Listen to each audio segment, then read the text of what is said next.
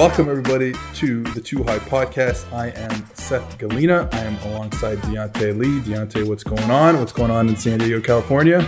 Not much, man. It is 67 degrees according to my laptop right now. So, you know, got the crew neck on, just trying to get through this little cold spell. Cold spell. All right. I'm not even going to talk about it. It's, it was snowing yesterday, so let's let's just get off the topic of weather for the last time. This is the last time we're ever going to talk about weather uh, on the Too High podcast. What we are going to talk about is something that we talked about earlier this week, and that is the Gus Bradley game plan against the Kansas City Chiefs, where you know Gus Bradley did his thing and they gave up a lot of yards and uh, to the Chiefs, and we talked about it on a Monday, and we just couldn't understand what was going on.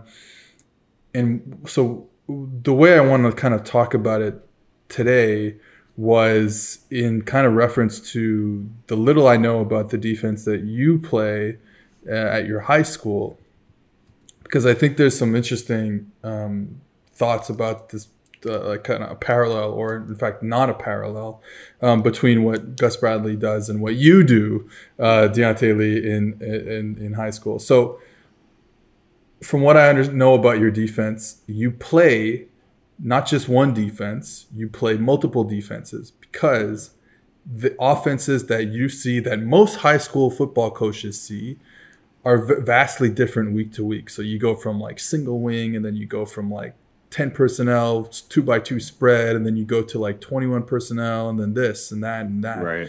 So right. you can't just be like, oh, we have one defense and we kind of adapt it and we kind of like do little little things. Like you really have like, you know, three or four, maybe even five, I don't know. Uh, we won't give away your defense too much on the pod, but like you have like major differences between uh, each defense because you know you're going to see different things, like drastically different things. So in the NFL, you have a, a lot more overlap between um, offenses. I mean, teams are running the same plays from the same formations, from the same personnel groupings, and obviously they're just using, um, you know, the difference in, in, player skill is really what's what's different. Right. But we have the Kansas City Chiefs.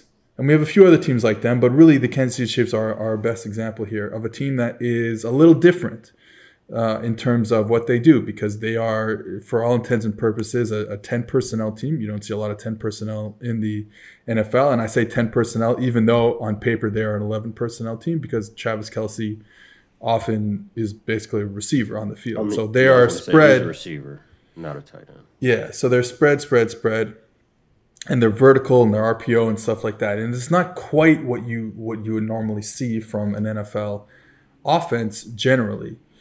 So this is this is again it goes back into the same thing. Like if like if this is a team that you know you have if you are Gus Bradley and the Raiders and you have been Gus Bradley and the Chargers before, this is a team you know you're going to face twice a year. So why don't you?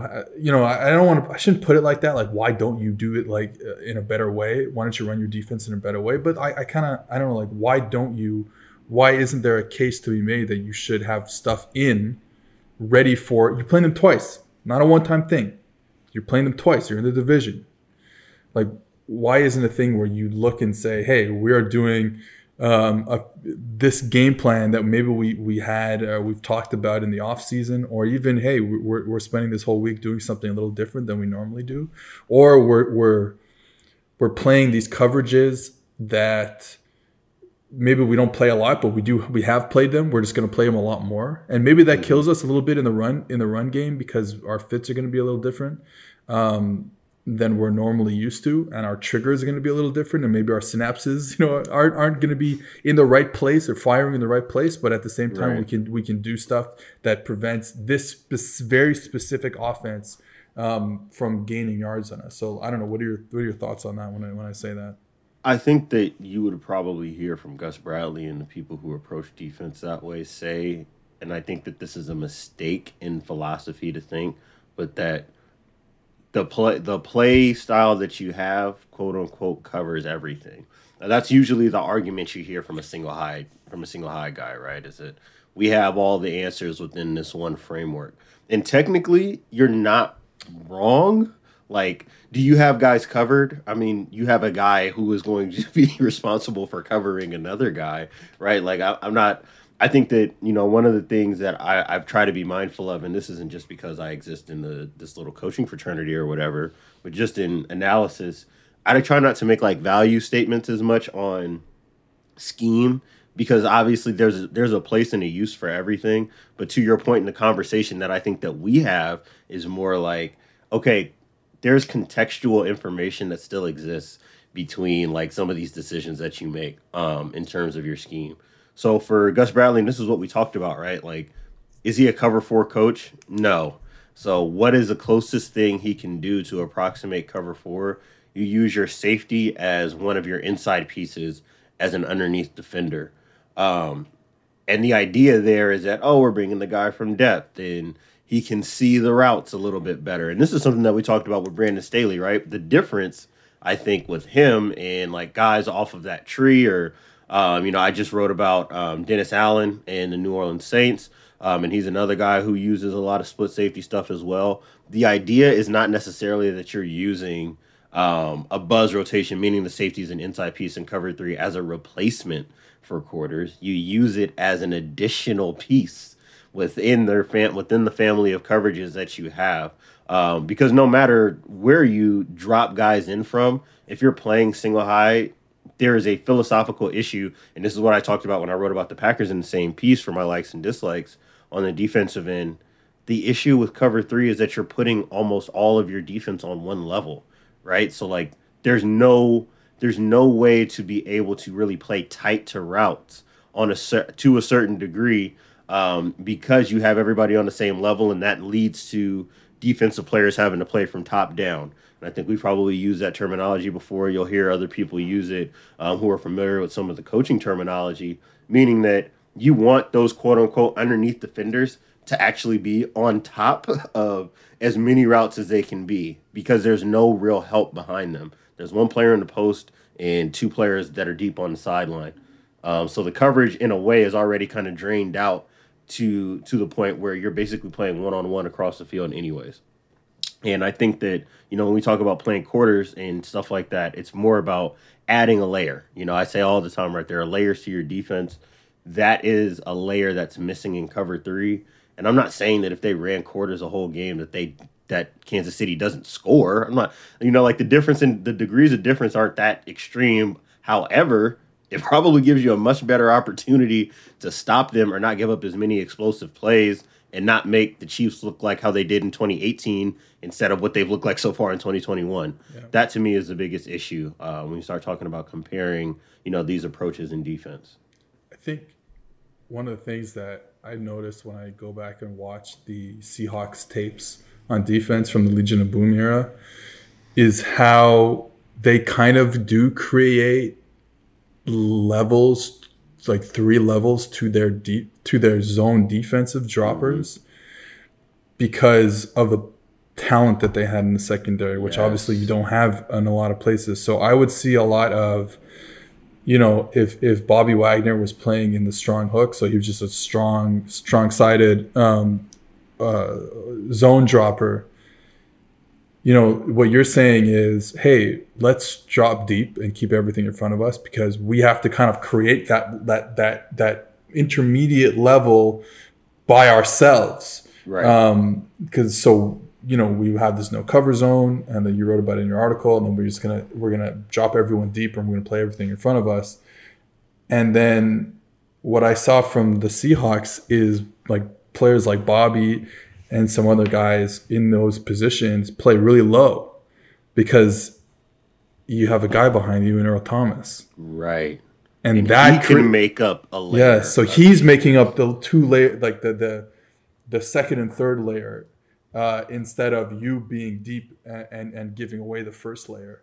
So right. I think that is that that that's something that you know to think about when we talk about one of the issues of playing this style of defense. Um, and they had elite corner play as well, which also adds to the ability of Earl Thomas to be able to play so aggressively over the middle of the field. Like, yeah. Um, a lot of the quote unquote cover, the reasons why it was so good for the Legion of Boom is that a lot of the cover three beaters they were able to take care of not necessarily because their rules and cover three are so much different, overlapping in the seam from the outside corner. Like Yeah, like that's elite level, like Yeah. elite elite level um, understanding of how to use your athleticism within a scheme. Like they don't play cover three differently than other teams will play cover three during that point in time. They just had the dudes, and you know, and this is something that I talked about earlier this week with the Patriots. Like when you do major in one thing, that's one thing I will give you credit. I will give it credit for. If you major in one thing and you're actually really elite in teaching and understanding the progression of how the thing works, like there are a lot of ways for you to be able to eliminate some of the beater concepts. Yeah, but you know you cannot stop everything with one call. Well- there and that's that's kind of part of it as well. And we kind of talked about this when we had Vass on right? Like there are some things that you can beat with scheme and then some things within a scheme where you got to be able to win one-on-one and i mean just on a fundamental level again oakland don't got or not oakland but the las vegas raiders don't have the one-on-one players to be able to do you know or solve some of those problems well, but I do think where they do have some one-on-one players is on the defensive line. it is yes So, so I think you can you can pr- live in a world where you're putting some more pressure on that defensive line to have to make plays, whether it's in the run game or the pass game, because you've you've you've you've taken players out of the box per se. Um, and you know, it's funny you talk about the Patriots. Well, the Patriots, like they're a man coverage team. We're going to talk about them in a bit, but like they have specific things that they do technically, even when they want to play man coverage against the Kansas City Chiefs. right So like yeah, you can be this type of player, and I, and again, I think Gus Bradley had some one thing he did that I, that I thought was okay, um, but like for the most part, you know, they they played what they do, and again, I I see the Chiefs uh, play against the Patriots, and I I did like a Twitter video on this last season after they played them, where you know you'll see the Patriots change their leverage in cover one yes. where knowing what routes they expect to get from the Chiefs. they'll move the middle of field safety, you know, Yeah, in a like certain a direction. Like, so that again, to your point, there are times I don't care how good you think any one call is, you got to be able to break some rules sometimes if you only want to do one or two things, and you know, But then, and it, it goes back to the same thing. The Chiefs are such a special case in the NFL. right, exactly. Because, We're not talking about them. They don't do what everybody else does. No, Like, there's there's not a big difference between like you know we get into it because we do some research on on like specific teams uh, each week and and I could be like hey there's a you know there's a difference between if I'm not mistaken I could be totally wrong about this I'm just I might be talking out of my ass right now but like I believe the the Browns are more of a strong side outside zone team and I think the Vikings are more of a weak side outside zone team again I could be totally wrong it's like okay like oh yeah there, you can get into some micro differences like that but at the end of the day like philosophically both teams are doing a lot of the same stuff I mean, you're there. fitting the same plays. You're Yeah, trying to stop the same set of plays. I mean, the approach might be different, but you know, outside of what it looks like on a scout card, like you're, Yeah. you're you're defending the same plays. so like and so like even that it's like you know the Saints are similar to the Vikings who are similar to the Browns who are similar to this team to that team whatever and it's like the Chiefs are not you know the Bills are a good example and teams are teams are giving the Bills the same issues that they're giving the that that the Chiefs are getting this year. We don't haven't been talking about them as much because they've been winning more games, but like, um, yeah, like the, the, Chiefs are such a special case of of how you, you should be kind of living in a world where you're saying, hey, this week is Chiefs week and we got to do something different. I know there's that really dumb narrative or like these dumb like quotes where it was like, you know, in, in Michigan, Ohio, in the the heyday of Michigan, Ohio State, it was like every day in the off season we do one thing that's going to beat Michigan, and it's like that's overplayed like 100%. because extremely. all they're yeah all they're talking about is like yeah we did we we ran the sleds, you know what I mean Yep, for like exactly. for like five more reps, like that's not a We real did thing. we did three extra gassers at the end of practice. exactly. uh, so like, but like, I, I do think that there's, you know, from a schematic standpoint, I do think there's there's a case to be made that um, the Chiefs are a very specific team and they need a very specific defense against them. One hundred percent. All right, uh, let's get into um, a new segment uh, that we're doing uh, called. We're going to talk about a team that is playing in four hours from now, and we're going to make it sound like uh, we already like um, the game already happened because we know you're listening to this on Friday morning. The Patriots just beat the shit out of the Atlanta Falcons.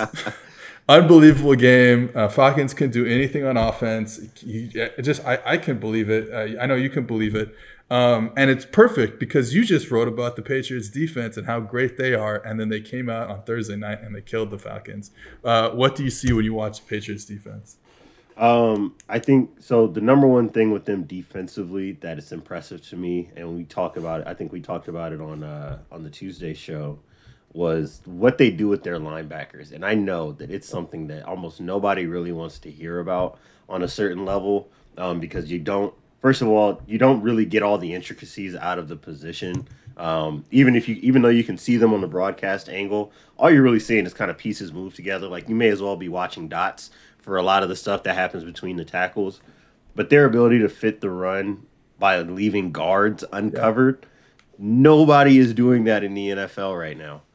You know, like I, I put in so, the. Uh, oh, go ahead. Just just to explain, just um, what we're talking about is they're running a lot of. I call it the Okie front. You said you said you're, you're pretty sure that the Patriots themselves call it their base front. Yes, I know uh, that Saban Belichick yeah. tree. They call 505 base. Yeah, so 505. So nose right on the center and then the two ends are outside.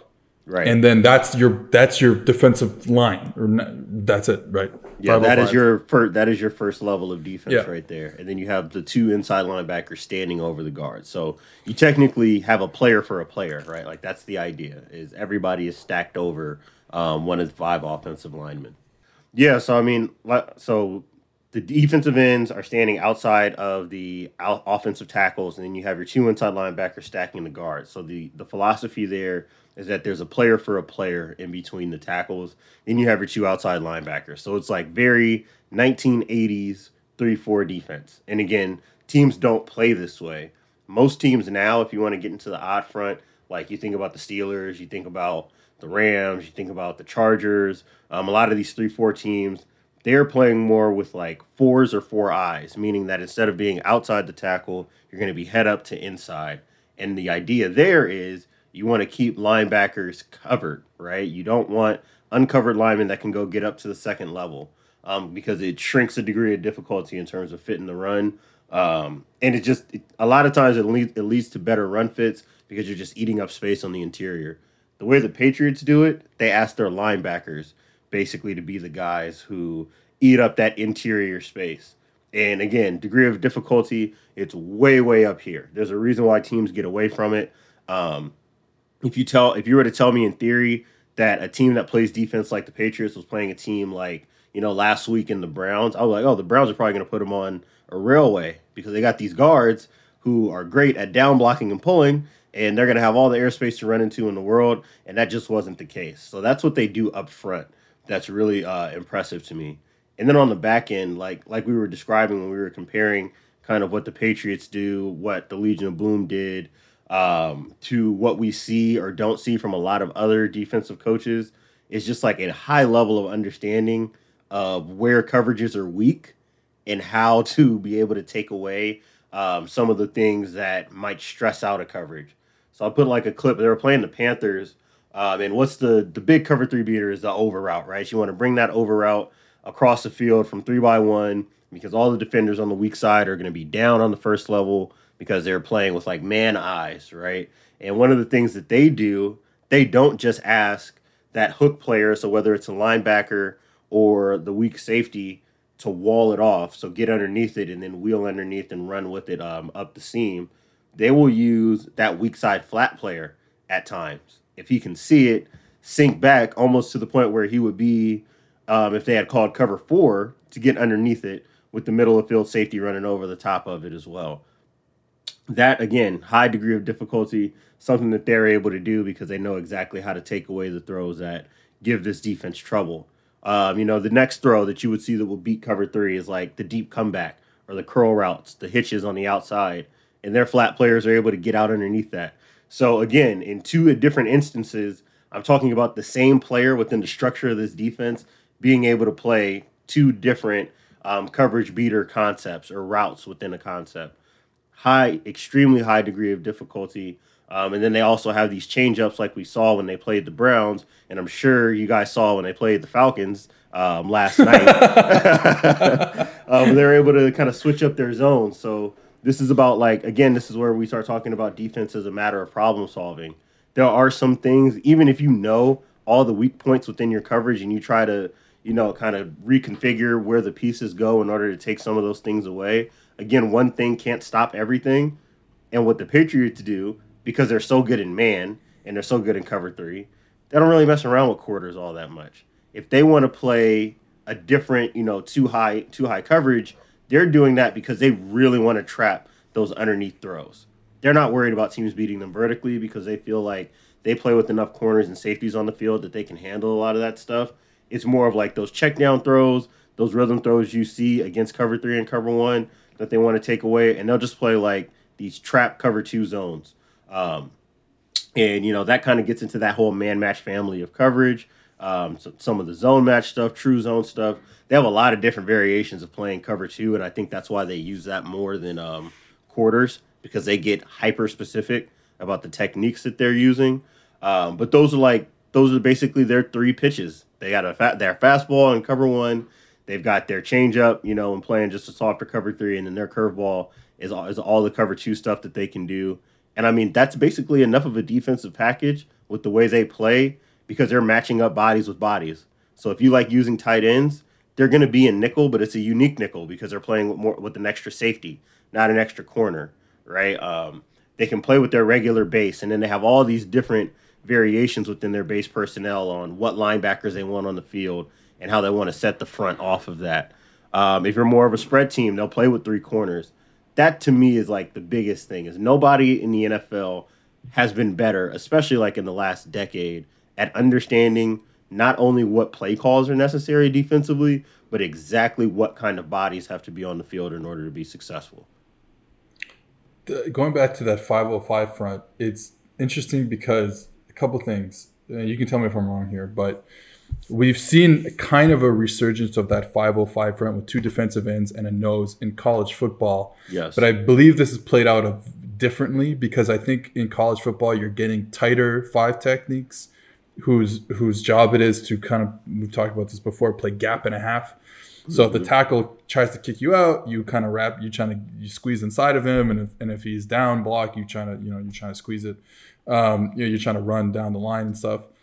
So and then another piece of that, right, that we see that you don't see in the NFL is that college teams are, are trying to bring like some sneaky extra run fitter behind that front.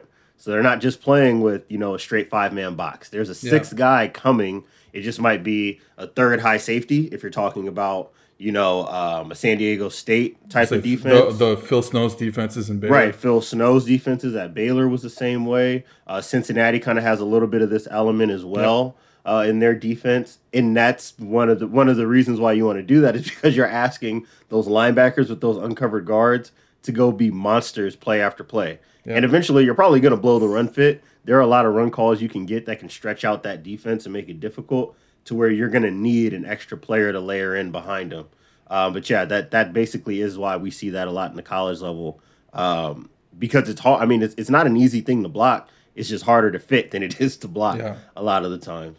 Uh, and then one of the reasons we don't we've gone away from it over the past 10 years is linebackers bodies have changed. Mm-hmm. so like you don't have the guy there who just wants to sit there and and you know in, in that 3-4 and play head you know uh, directly in front of the guard at four yards and just say i'm gonna take you on. I'm gonna bench press you. Right. Those linebackers don't really exist that much. Um, so that's why it's I think it's been super fun to watch the Patriots defense because of those two uh, linebackers. Uh, I, I, we're talking about like Ja'Whaun Bentley Ja'Whaun and Dont'a Hightower. Yeah. Hightower. Yep. So like they, they, go up there and they get physical, and then it's the same thing that's happening. We talked about it on offense. They get physical on offense too. It's been really fun to watch a team just just. I make noises when I watch the the. I, I get excited. I, yes. I, when I see a collision, I get excited. I, I, I have a noise that I make. We won't, I won't do it on the podcast, but it's it's like a noise. It's something. It happens. Uh, all right. I don't even know how to respond to that. No, don't um, even. The, la- the last thing I will say, like, there is again, there's a deeper conversation to have that we probably don't have the time for right now about roster construction and the reasons specifically why the Patriots are able to do this that ties into Bill's like elite level understanding of what bodies he needs mm-hmm. um, for the kinds of offenses that he's facing. And that again gets into the conversation we were just having about Bradley, right? Like, what do you need to take away the offenses that you're seeing? Because if they were playing Kansas City, you're not going to see them in a 505 with two true inside backers, of course Matthew not. Judon and Kyle Van Noy all on the field at the same time. Yeah. You'd be insane to do that. You would see them play with play dime, where they're going to have one of their backers be a, a safety. They're going to have a nickel corner. Um, Dont'a Hightower might not be on the field unless he's an edge rusher, right? Like Ja'Whaun Bentley's probably not on the field at all um, in that kind of game. That's again to that point about understanding exactly what it is that you're seeing and making sure that you're able to attack it accordingly. All right, that was our pre and post game Thursday night game analysis, and that is presented by Manscaped.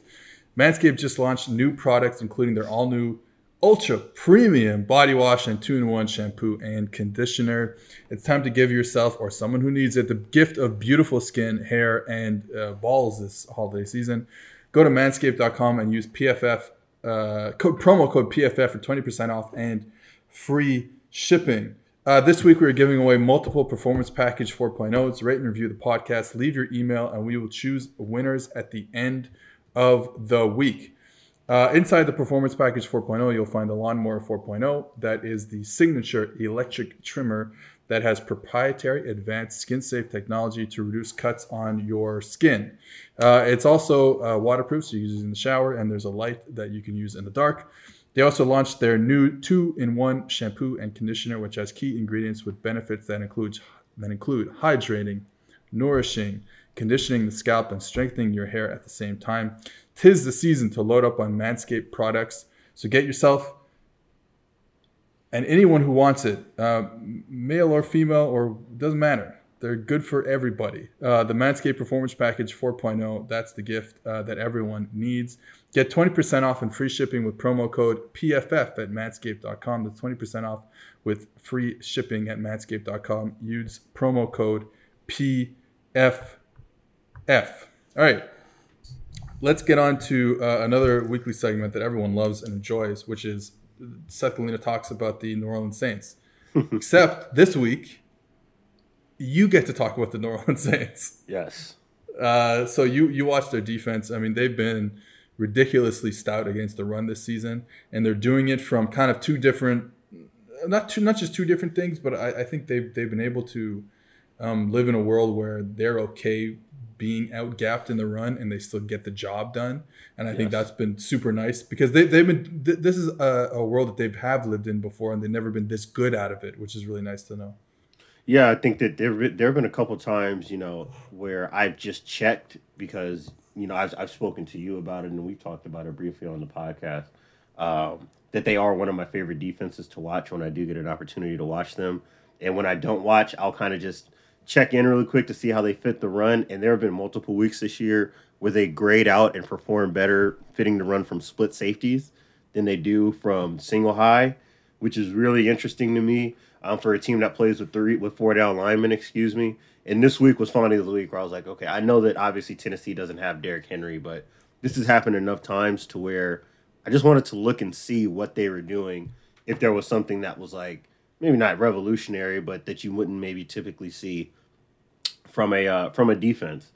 And really, all it is, it, it just comes down to being again using your linebackers to fix your run fit. Um, so you know they're within that two high world and they're a team that wants to play like straight cover four. They're not necessarily, you know, a Brandon Staley or Vic Fangio type where you're going to play halves on one side and quarters on the other. Um, they trust their because their safeties have played at a very high level um, over the last, you know, four to five years. They're comfortable just playing straight up four cross quarters. Um, and what that does for you in terms of run fits is, and this is something we talk about in middle of the field close coverage, you know, your single high stuff, is how to deal with that bubble that exists up front. So by a bubble, we're talking about that B gap area. It's usually it's almost always a guard. When we talk about bubbles, we're really talking about uncovered guards. And the reason why that bubble is so important is that's the one offensive lineman who can do both between creating a double team at the first level and climbing up to a linebacker to get an angle for a cutback, right? So there's danger within the defense if you don't close that bubble. Um, but you can't really close that bubble if you're in a too high defense, right? Or if you did that, you would be leaving a receiver basically uncovered for 10 yards of space. And if you rolled the safety down to cover that, you want to know what you just got back into? Single high defense. So, like again, that's kind of like guess, guess you got to play tight four in the NFL. Yeah, exactly. so that's the that's the push and pull um, of how you want to structure your defense and why the linebackers have to fix the run fit for you. Um, so I put in a clip when they were dealing with 21 personnel. You play kind of like, you know, I, have heard, I've learned it as Red Hammer. Um, if you're familiar with like college football, you'd be more familiar with it from like the Michigan State Pat Narduzzi, Mark Dantonio era, where they were playing like press quarters. So it's like base damn near cover zero across the field with your three linebackers um, playing in or near the box to be able to play things, you know, pretty evenly. Nebraska did it with Bo Pelini and that kind of gives gets into like those lever spill lever fits. I know that we talked about it when we had um, when we had Griff and uh, Maddie Brown um, on the on the podcast in the don't ever say that name to me again. Don't, don't ever say it. I don't. It doesn't exist to me anymore. um, we talked about it then. You know, the idea of using your linebackers to keep the ball in the box, your outside linebackers to keep the ball in the box, and your middle linebacker to run through. Um, and they do a really good job at it. And they have like maybe the best linebacker in the NFL for it in Demario Davis. Like he is, just, he has been for multiple, multiple, multiple years one of, if not the most underrated, de- not just linebacker but defensive player in the NFL because of what he's able to do within this scheme. And that's you know, as you get more spread, a player like Davis becomes more important because now you're going to be using these linebackers to come in to the box from spread alignment to try to close the bubbles. So now you're really forcing a player like Davis, after that guy folds into the box, to have to make a bunch of one on one tackles, which is why he's so productive and why he's so valuable to New Orleans. Um, and then from there, you know, we've talked so much about how the coverage works on the back end, but it's the run fits that make all that possible. Yep. And it's all about using those linebackers, the, the guy who is away from the passing strength. So not the nickel, but that weak side linebacker who's maybe splitting the difference between the wide receiver and the end man on the line of scrimmage. He's got to be able to get back into the box to like reequate what I call reequate the numbers. So get that extra run fitter like we were talking about. Um, so that way you're not just giving up five, six yards per carry and always having, you know, a double team climb up to your Mike backer with nobody there to replace it. Yeah, and so uh, they are mostly a four down team. They will get into bear once in a while, and they've been really good at getting tackles for loss when they've been in bear, and they've been really good just in general at like they just know when to time these like yes the the these these quote unquote run blitzes or whatever, and they're getting into the backfield and getting TFLs. You saw Kwon Alexander get one against Tennessee last week, and the other thing about stopping the run with the light box is, look, at the end of the day, you do need good players. You yes. talked about Demario Davis, great, really good player. I think Pete Werner has been a really good player for them too. Uh, Very quietly he, has been yeah, a great player. he's really he's been really good. And, I can't Kwon, believe an, there's an Ohio, an Ohio State linebacker that is getting a bunch of value in the NFL. After what happened last year and I, I, to Ohio State's linebackers, I had well, no I guess was, I guess I shouldn't be surprised because they're using the guy the way that he's supposed to be used. I, I, he's he's good. He's just he's he's he's he's got speed. He he's got some instinctual ability, and, and he's tough as nails. And, and I really like the kid, and uh, and allows them to use Kwon Alexander in better ways than just like yes. playing him as as the will. And and, and you know the, the, issues that they have here, they play like I think Cedric Ellis a lot too. But what I was gonna say is the other thing is like they're two defensive ends. Yeah. Now look it, Cameron Jordan is a, is a unicorn because he's a big body. So you're going to get run stopping ability, and then for ten years you've gotten great pass rush. Great pass rush, right? So like, hey, that it is what it is. But these are the type of players they're looking for, and they got another one in Marcus Davenport, who they yes they moved up in the draft. Yeah, it probably wasn't a good process, but it, he's been he's been good this year and and that helps when you get these big bodies that end. And then Onyemata has worked out for them on the inside, and like Shy Tuttle has worked out for them on the inside. Right. So like, I mean, it's the same thing. Like when you talk about peak Minnesota, like when the Vikings were really really good with this stuff, they had Everson Griffen, yeah. who was this freak athlete who's like 6'6", 270 pounds, and can also like actually edge rush. Um, those kinds of players are hard to find. You know, that's like very old school four three defense um, type of defensive end, and you typically don't get pass rush after these um, out of these types of guys. Exactly, and they've kind of been lucky that um, you know, lucky. Obviously, they did their scouting reports on them, but who know who knew Cam Jordan, even though they picked him in, picked him in the, in the first round a long time ago, was going to give them ten years. I mean, even even Davenport, like, like, I didn't like the Davenport pick. No, of course not, not in the first round. Like I didn't think that he was a first round level defensive end. No, uh, and then they traded uh, whatever. I don't have to get into that, but but the, you know uh, Jeff Ireland, who's came in in like 2017 to you know be the sidekick to to G- general manager Mickey Loomis. Since that time, they just don't miss. They right. just don't miss, and like uh, that's why the team is is good even in in you know 2020 and, and 2021 with with lower tier quarterback play, lower tier lower tier quarterback play until. Uh, the last two weeks. Here we go. For, Here we from go. Trevor Siemian has been the best quarterback in the league.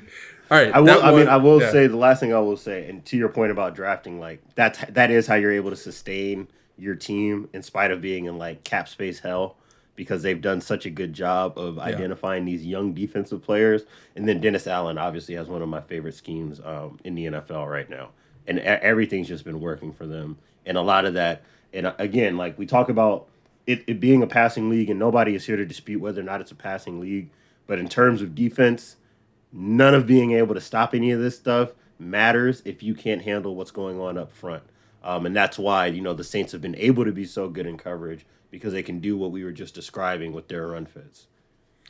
Saints Talk is presented by Western and Southern. Whether it's football success or financial savvy, the right questions help set the stage for winning strategies.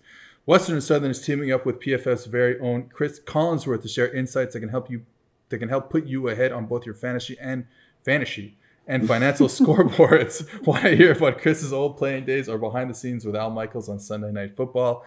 How about a need to know for your financial future? Now you can ask about either or both. Every, and every uh, football or financial question you ask earns you a chance to win a catered party for I can't speak. Catered party for February's big game. Check out the Chris Collinsworth podcast and Western and Southern's Instagram for answers to the best questions each week. Submit your questions at westernsouthern.com slash ask Chris. One more time, that is westernsouthern.com slash ask Chris. If you're watching on YouTube, check out the link in the description below. West, remember, with Western and Southern, you can rest assured on Game day. Okay. Uh, you you think um, you have issues with the Tampa Bay Buccaneers who have lost two straight games? Do I have issues with the Bucks? Um, no. I mean, to me, they're the, they're the most boring good team, yeah. I, and I and this is something I talked about with the Rams. Right? Is nobody's above having an absolute to just laying an egg yeah. against a team that they're more talented than. Um, like to me, I think the more interesting conversation is more like what's going on in Washington and how oh. they were able to be able to get yeah. by on a week in spite of not having a very good defense so far this year. And then obviously losing Chase Young for the remainder of the season um, is obviously going to make things a lot more difficult than it's already been for them. Um, but you know, I talked about it earlier in the year, right? The fact that I think injuries have had a big piece to do with this, but they're just a different offense this year than they were last year. Um, and I think that games like last Sunday is exactly when you probably look around if you're Bruce Arians and say, man, all those duo runs that we had out of 12 and 13 personnel would have been really, really nice to have to yeah. regain control of the game. Um, and they just have not had that to the same degree um, in this season. The, yeah, so watch. So two things. As we're talking about this, the story about Antonio Brown uh, came out where he paid for a fake vaccination card uh, so they might not have Antonio Brown for for quite a while. Uh, and he's obviously been a good player for them. So okay, th- this is obviously not the podcast for this conversation. I just want to remind everybody that all that information is verifiable. People, it's all verifiable. I don't think I, I don't know what it's like in the states. I know that mine is on my phone. Like that's the only way you can do it is on your phone. I don't think it. I don't think you can get a Quebec vaccination card in like a tangible one. I think it's all on your phone and it comes with a QR code and like I, I, I don't know how you would I don't I'm sure you can you can you can you can fake it in, in a way but like uh, a lot harder to do when it's when it's like that. So I, I don't know. That's just wild to me. Um okay the bucks thing my issue with the bucks is I don't think it's an issue that really is a thing going forward I think that Washington was able to play the type of defense they wanted to play which was, hey, we're gonna spot drop and on every play. That's what they and we're gonna rush the passer and spot drop in every play. And they added some stuff. They ran some quote unquote three high safety looks. Um, kind of, you know, the drop eight, three high safety. They were more disguised into it rather than like, hey, look at our structural three high stuff. It's like, no, we kind of disguise it, kind of like the Bucks uh, have done with Todd Bowles, in, in fact. But um, and that and that forced a lot of checkdowns. Now Brady did hit a nice hole shot, and they and I'm sure Brady would look back and say, "Hey, I missed some guys that were that ended up being open because I had more time than I thought I did because it was only a three man rush." However, the whole game was them forcing checkdowns, forcing checkdowns, and you can play a game like that. I think what always happens is we're always like, oh, how do you stop Tom Brady? How do you stop Peyton Manning? How do you stop uh, Rodgers? How do you stop these guys? And it's like, well, just you gotta force a check down, like uh, spot drop, play everyone eyes on the quarterback, force rally to the football, and it's like that doesn't really. There are guys open, and I think Brady right. will find this again in if this happens again to them uh, in a later date. Um, and the other thing is check doesn't do anything you know, we talk. You know, that's again, the bigger thing, right? Yeah, like, yeah. What does a check down really do? Yeah, like you catch the ball at four yards and you get tackled at five. Woohoo. That doesn't happen, but that doesn't happen that often. Right. Like, like, like, like the NFL is like you're getting these running backs out of the backfield that are your checkdowns, who who are better players than Leonard Fournette usually. Yeah. And, and they're being able to move the chain still, even though they're catching checkdowns. So it's like, yeah, you want to be like, hey, you know, we should just play, uh, you know, top down and blah blah blah. And we saw it in, in Las Vegas last uh, on Sunday night, where it's like, yeah, you want to check. Mahomes checking the ball down, guy turns upfield and he's gone for a first down. It's like, well, he can't do that every day. So I think it was like a one-time deal. Now I do know, obviously, they didn't play great against the Saints uh, two weeks ago. Um, Saints more of a man coverage type of look, obviously, um, uh, against uh, against the Bucks in the the Washington more of a like I said spot drop zone, three high safeties, spinning people in interesting ways. But it forced Brady to check the ball down, and um, they couldn't get anything from those checkdowns, which I think normally you would be able to do. And then the next thing is Brady missed a couple, especially early in the game. I thought he missed a couple of guys that he could have hit some chunk plays out of, and mm-hmm. he didn't. And I don't think that's really something that's replic- replicable, rep- rep- replicable going forward. Uh, so um, yeah, I'm not really super concerned about the about the uh, about the Bucks offense. And I, okay, I know we didn't talk about this before. Um, more concerned, Bucks or Rams? Um, I will say the interior line of the Rams again is still a point of concern for me. Um, I'm probably I'm probably more concerned about that than any one thing that's happening um, in Tampa Bay, while also still believing that the Rams have the highest ceiling and are still like the best team in the NFC. Um, I just think that the pathway to them being upset in the playoffs is probably a little clearer than what I would say for Tampa Bay right now.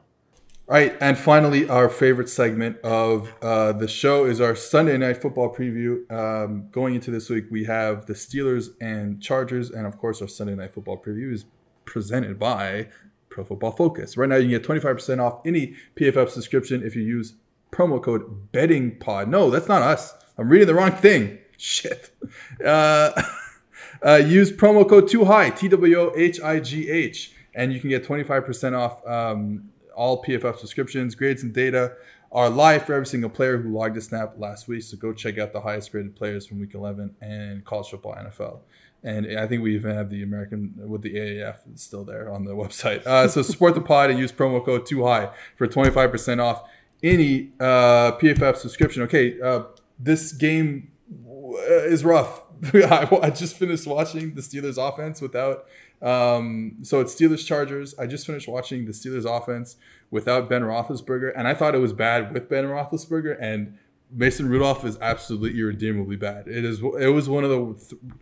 He didn't like make like mistakes like reading or anything. He just like the ball died five yards after he let it go from his. I've never seen this before in my life. I, it was one of the worst things I've ever seen in my life, and I, in its undoing, it, it is undoing all the good work that my best friend Matt Canada is doing, running this offense, and it's something that me, you, and um, our friend Derrik Klassen have talked about. Is like they're he's they're trying so much stuff recently, and their run game, even when it doesn't work, and it because like they have issues offensive line and teams like not really respecting the pass for the for the Steelers, but like they do stuff.